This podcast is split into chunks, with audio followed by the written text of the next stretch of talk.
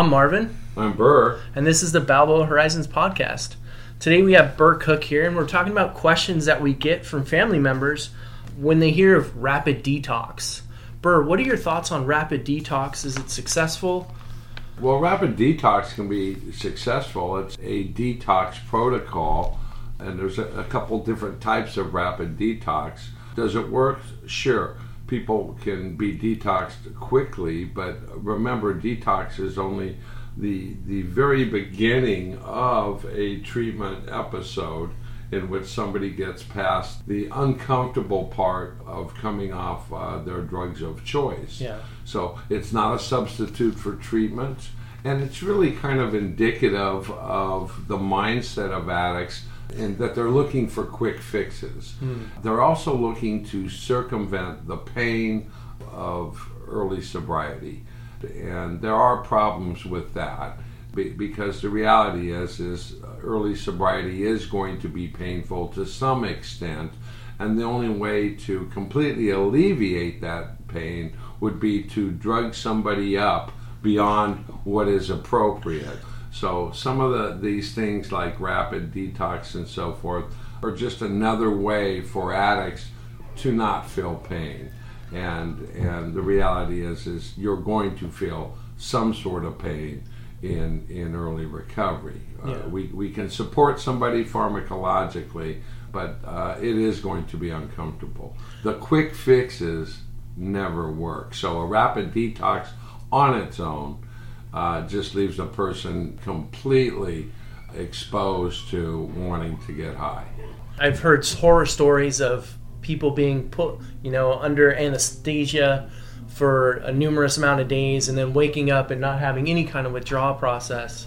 Well, there is a withdrawal process. Again, uh, the, the, they may miss out on some of the acute withdrawals, but for, for many of these drugs that they're withdrawing from, opiates is a great example, they are still going to have post acute withdrawal symptoms.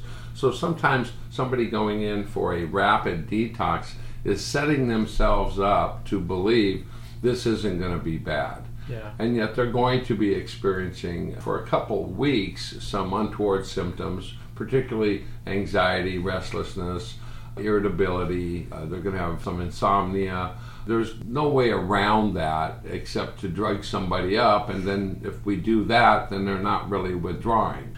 Nowadays, it seems like all the rage is Tide Pods. I mean, kids are eating them left and right. What do you think about the people using drugs? You know, are they using it to escape something in their life?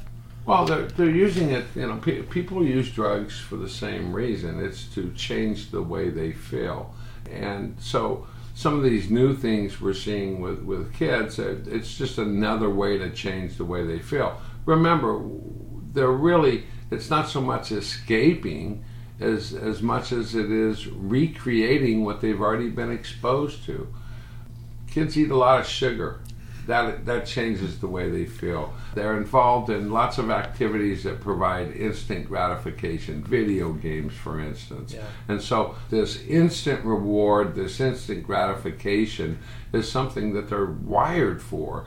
And so, trying these new drugs is, is just one more way to get gratification and reward quickly. It's a setup for, for entrenching addiction and you know part of what we do here at Balboa is is clients are rewarded through some of the activities that we have, but they have to work for it, and that's the that's the way it was meant to happen. I mean, that's the way life is. Yeah, winning a baseball game takes a couple hours, so we work for that reward.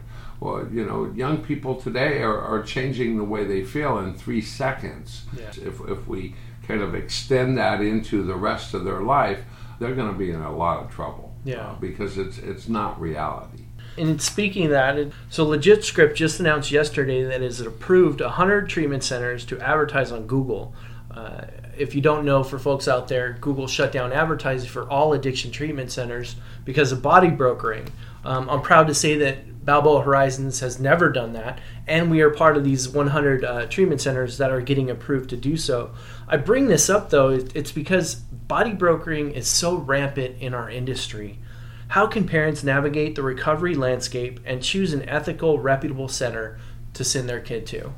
I think parents need to find a professional that they trust, hmm. somebody who's licensed, somebody who follows a code of ethics, understands the harm that body brokering, uh, patient brokering can do.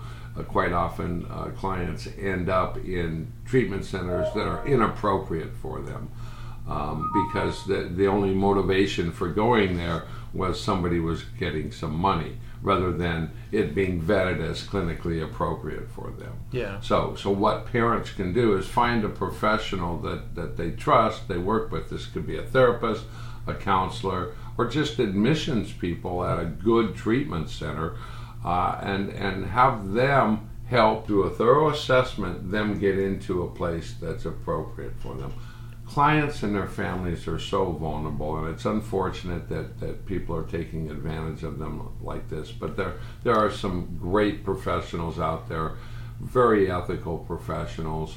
Um, if someone were to call Balboa Horizons, for instance, if they were not appropriate for this treatment center, we would give them some referrals to an appropriate. So it's finding those places. Some of the things you want to look for is is is their staff licensed and credentialed? Because we have codes of ethics we need to follow. Another thing you want to look for is is it JCAHO accredited? Do they have the highest accreditation possible to get? That means they're they're operating at high standards, not minimum standards. Balboa Horizons is a member of the Trusted Provider Network. That that means we've been vetted by professionals as being a treatment center that does follow a code of ethics, that does things the right way. Uh, you know, we, we put a lot of energy and, and time into getting the word out there that, that we are somebody you can trust. Once somebody's been with us for a couple weeks, of course they know they can trust us because they've worked with us.